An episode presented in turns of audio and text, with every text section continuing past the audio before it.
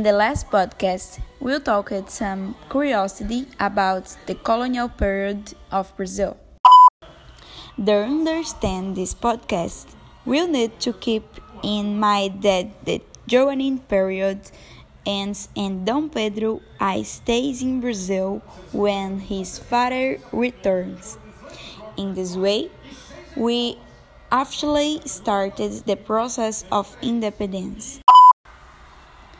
With the end of the French threat, the Portuguese no longer concealed the revolt Brazil economies, administrative and political autonomy. The Liberal Revolution of Porto broke out in 1820, forcing Dom João to return of Portugal the following year. The Lusitanian courts were not satisfied with the permanence of the regent prince and demanded immediate return of Dom Pedro.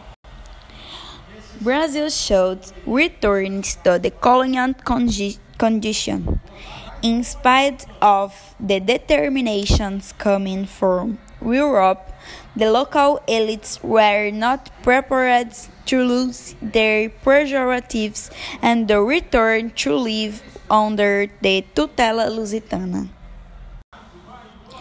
In the middle of a very troubled scenario, internally and externally, suffering the threat of Portuguese military invasion, Dom Pedro declared independence.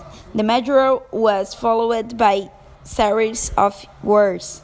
In the north and the northeast, the process of rupture with Portugal was far from peaceful.